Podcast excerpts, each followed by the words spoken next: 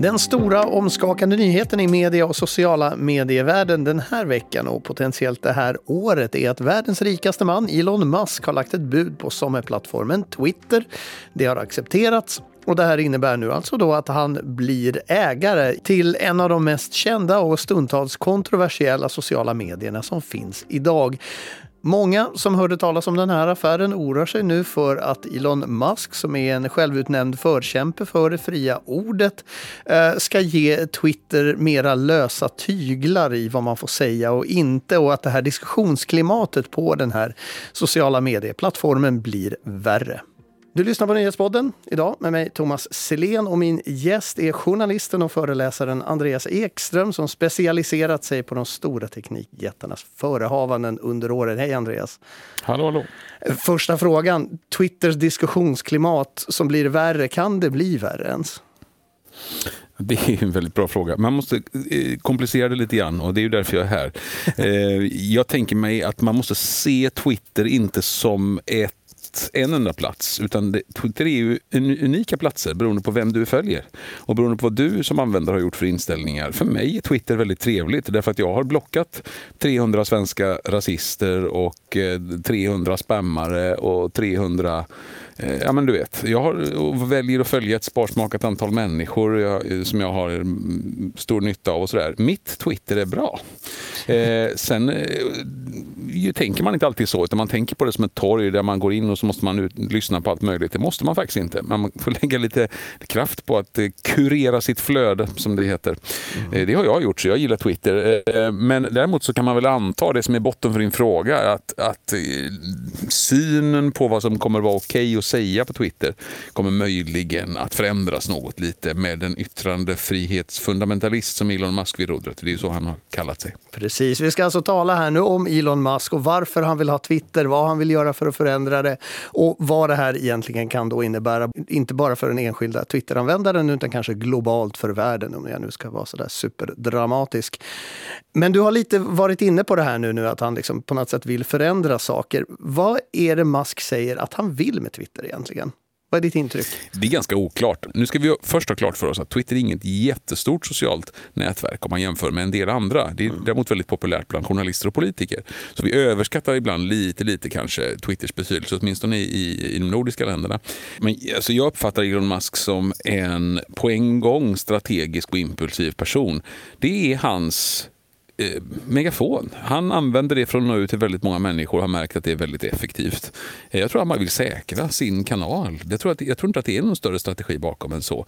Eh, Elon Musk är en person som är så fruktansvärt förmögen att även om det här är ju ett av de största företagsförvärven eh, som, som har skett i den digitala sfären, möjligen det, först, det största med 430 miljoner svenska kronor då, motsvarande i, i förvärvskostnader mm. ungefär. Det är liksom en sån, en sån oerhörd summa eh, för en, en plattform som egentligen inte har någon superstabil affärsmodell. Alltså man har lite annonser i flödet, eh, sådär. men ja, det liksom finansierar väl driften. Den här eh, ganska lojala användarbasen borde ju gå att kapitalisera på på något annat sätt. Så att, vill man vara lite misstänksam så säger man det här är Elon Musk som vill bevaka sin egen plattform. Är man lite optimistisk så säger man att Elon Musk är bevisat eh, otroligt begåvad på att skapa produkter. Och det har varit raketer och det har varit elbilar och, och, och, andra saker. Det är egentligen inget som säger att han inte skulle kunna vara ganska begåvad på att göra en bättre produkt även av det här. Innan vi går in så på själva frågan som många oroar sig för, nämligen det här med yttrandefriheten. Bara för att lite få grepp om vad det är han ska göra rent konkret då, enligt vad han i alla fall själv påstår. Alltså, han pratar om mindre moderering av innehållet, han vill ta bort liksom, börsnoteringen och göra företaget helt privat så han slipper liksom, vara beroende beroende av annonseringen. Han vill införa en ändringsknapp som gör att man kan ändra sina tweets. Han vill eventuellt göra det till en prenumerationstjänst och en del andra grejer. Vad tror du om de här idéerna? Känns de renhåriga eller är det just bara för att skapa sig ytterligare kontroll över det här? Jag tror det är jättesvårt att, att, att säga om det, därför jag är inte säker på att han själv har någon supertydlig idé om det heller. Jag tror att det finns saker att göra på Twitter som, som är lite dåligt underhållna. Jag skulle kunna tänka mig att man inte är hela vägen framme med, med en del saker. Och det finns också, eh, alltså, om vi pratar om just användarinställningar och så här, valfrihet för Twitteranvändaren, att man inte kan redigera sin tweet Ja, det är ju en enkel sak att ändra. Det, ju, det kan en programmerare fixa på en lunchrast. Men eh, det betyder ju också att man får en massa andra etiska problem. Det vill säga, får du iväg en tweet med någonting, ett skämt i som då retweetas 2000 gånger och så får du bra spridning och sen plötsligt ändrar du till Donald Trump for president i den där tweeten. Mm. När du redan har fått spridningen på grund av någonting annat. Hur ska det göras? Jag kanske inte längre vill stå för den retweeten när någon har ändrat det ursprungliga innehållet i den. Det där är ju inte helt banalt i alla fall att koda sig fram till. Alltså det, det, finns en del utmaningar och saker som behöver ändras men som inte är, är helt självklara hur det ska göras. Det där är ju, bara för att ta ett då, väldigt konkret exempel på någonting som är en, ja, men en, en publicistisk fråga, en programmeringsfråga som ser enkel ut. Ja, det är väl bra att man ska få redigera. Har man stavat fel så ja, men det följer en del problem med det. Ja, och då kommer vi just då in på den här pudelns kärna, elefanten i rummet som många också har kallat det. Det vill säga, vad händer med Musks vision om att han vill liksom släppa ordet fritt på Twitter på ett helt annat sätt än vad det är nu. Många har dragit det sin, till sin yttersta spets och sagt att nu kommer det här att översköljas av, av liksom högertokar som kommer att spy ur sig en massa rasistisk galla eller misogyn galla eller vad det nu är. Liksom, du väljer, någonting dåligt kommer att ske. Men vad tror du, vad, vad blir liksom konsekvenserna då om, om Elon lyckas få precis som han vill? Det beror helt på vad som blir den förhärskande kulturen. Det vill säga, överallt där det finns ett tangentbord kommer det att finnas en tokstolle som är beredd att använda det. det är, eh, så är det. Och det, är liksom, det finns ju hur mycket alltså andra typer av forum som helst där det är mycket då, ska vi säga det, då högre i tak om vi vill kalla det det, eller djupare i kloaken. Det vore ett annat sätt att uttrycka samma sak ibland. Eh, och då kan man ju nämna så här 4chan och vissa Reddit-trådar eller i, i Sverige det vidriga skvallerforumet Flashback. Eller, jag menar så. Det finns eh, platser där folk under skydd av anonymitet säger exakt vad som helst om vem som helst och om vad som helst. Det som tenderar att ske där är ju att nivån överlag blir så låg som den dras ner till. Alltså för att hålla en hög nivå i, i samhällsdebatt och så där så behövs det, tror jag, ett modererat samtal. Jag tror ju på redaktörskap. Jag tror ju på att man har en, en person som fördelar ordet. Jag tror på den traditionellare synen på debatt om man vill få djupare nya insikter. Om man däremot vill ha underhållning eller liksom snacka med någon utan att ha någon ambition om att förkovra sig i det, ja då kan man ha andra typer av diskussionsformer. Eh, det finns redan saker som är mer djupa djupare ner i dyn. Eh, jag tror inte att det fyller ett behov om, om man släpper på det mer så på Twitter. Samtidigt så har inte Elon Musk sagt att han ska ha ett omodererat forum. Absolut inte. Han har däremot sagt att om de 10 procenten som är värst till höger och de 10 procenten som är värst till vänster är lika missnöjda så är jag nöjd. Ja, men det skulle jag skriva under på själv. Det tycker jag är en utmärkt princip för allmän journalistik eller för debatt i etablerade tidningar. Det är väl jättebra. Om vi nu då tar de här andra exemplen som Flashback i Sverige och, och liksom Reddit och 4chan och så här. De här är ju de riktar sig till en viss publik och precis som du nämnde här så är Twitter mer journalisternas och liksom politikernas och till viss del kanske myndigheternas lekrum. Kan det inte bli liksom problem om du får en mer sån här hetsk ton, då, även om den kanske är balanserad då så att det är både vänster och höger som skriker högt och värst? Jag funderar bara på hur det är liksom med just till exempel myndigheter som gärna använder det här som informationskanaler. Ja, och då, då får man det problemet att då krävs det att man är, att man är vuxen och det där, det där har, tycker jag, en del myndigheter lite problem med. Så här, jag vill inte att någon ringer mig från Skattemyndigheten eller från polisen och säger Hej, det är Kalle från Skatteverket. Utan jag tycker att det heter förnamn, efternamn och titel när man ringer från en myndighet. Och jag, jag tycker man måste se att en myndighet kan inte hålla på och twittra smile Baileys. Liksom. Det är för låg nivå. Ni representerar en myndighet. Det blir av samma skäl som en eh, domare i en tingsrätt bör klä sig korrekt. Alltså det finns vissa saker som ska påminna medborgarna om att men det är inte individen vi pratar om här. Det är inte så här, en myndighet blir inte ledsen. En myndighet blir inte upprörd. En myndighet är satt att förvalta lagen så som vi har kommit överens om att den ska se ut. Och Då får man också kommunicera på ett sätt som är i, i harmoni med det. I Sverige har vi haft en hel del debatt om hur svenska polisen ganska skickligt har använt sociala medier för någonting som jag tycker är både exploaterande och känslomanipulerande. Alltså poliser som gråter ut om olika saker. Och visst, det är, det är klart att det är känslosamt att vara polis, men de är myndighetsrepresentanter. De måste föra sig med en alldeles speciell värdighet. Just det, så i princip vad du säger är att oavsett vad, vad, vad nu liksom debattklimatet blir på Twitter så ska myndigheter och sådär som håller sig där på något sätt höja sig ovanför det och vara mer sakliga myndigheter. Bara. Alltid, alltid hålla koll på det och det går ganska bra ganska ofta. Nå, men det går inte tillräckligt bra alltid. Nej, jag tänkte säga det, i den bästa av världar så är det ju faktiskt så. Men till exempel om vi nu igen då, för det är ju i USA som den stora Twitter-användarbasen finns och det är där också den här politiken har polariserats väldigt, väldigt mycket. Och vi vet ju att folk gärna engagerar sig i den här polariseringen. Vad tror du att det här kommer att göra för politiken i USA och kanske globalt också? För det brukar ju sippra ut efter ett tag. Ja, men det, är, det är för tidigt att yttra sig om ännu, som Ture Sventon skulle ha sagt. Det, det, är helt enkelt alldeles för oklart vilka förändringar som kommer att följa av eh, Elon Musks övertagande av det här företaget. Alltså vi, allt, allt, som, allt som människor av någon anledning vill säga på internet sägs ju på internet i olika forum. Så det, det, det är liksom, internet är bara en spegling av oss människor. Är det så att klimatet är lite hårt på internet så är det det i verkligheten också. Frågan är ju alltid vad som föder vad. En del har ju sagt att eh, högerextrema människor är så himla bra på sociala medier. Eh, faktum är att den riktigt intressanta observationen som lanserades i en, i en bok av journalisterna eh, Karin Pettersson och Martin Gelin här för ett par år sedan.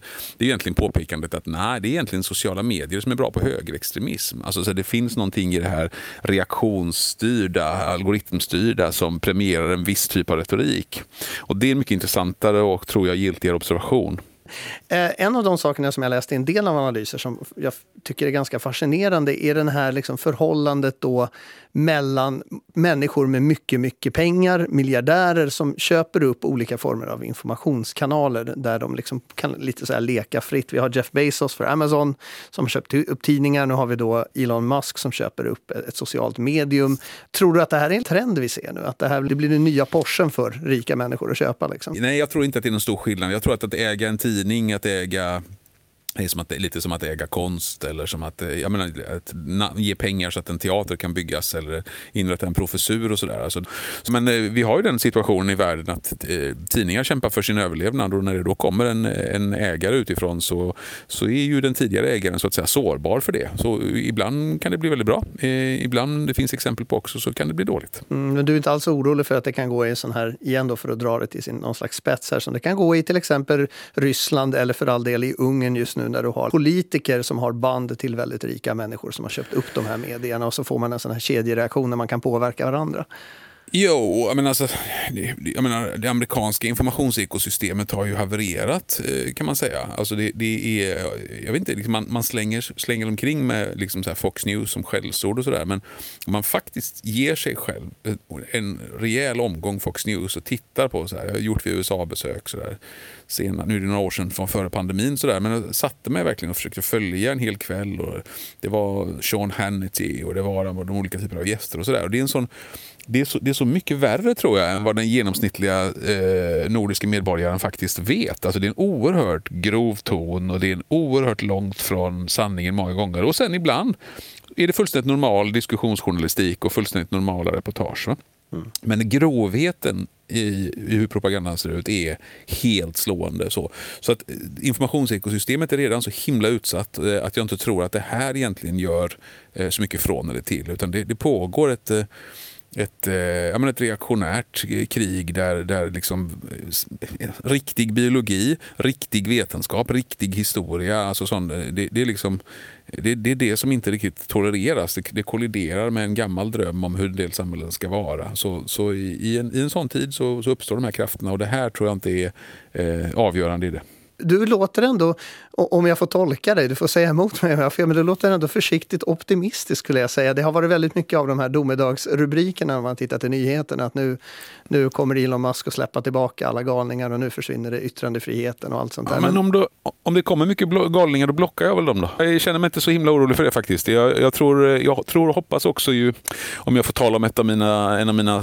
sadlar, en av mina största käpphästar, så ska jag säga det att vi är fortfarande inte riktigt mogna som människor i den digitala revolutionen. Vi tar lite för lite ansvar för vårt intag av vad vi väljer att läsa och följa.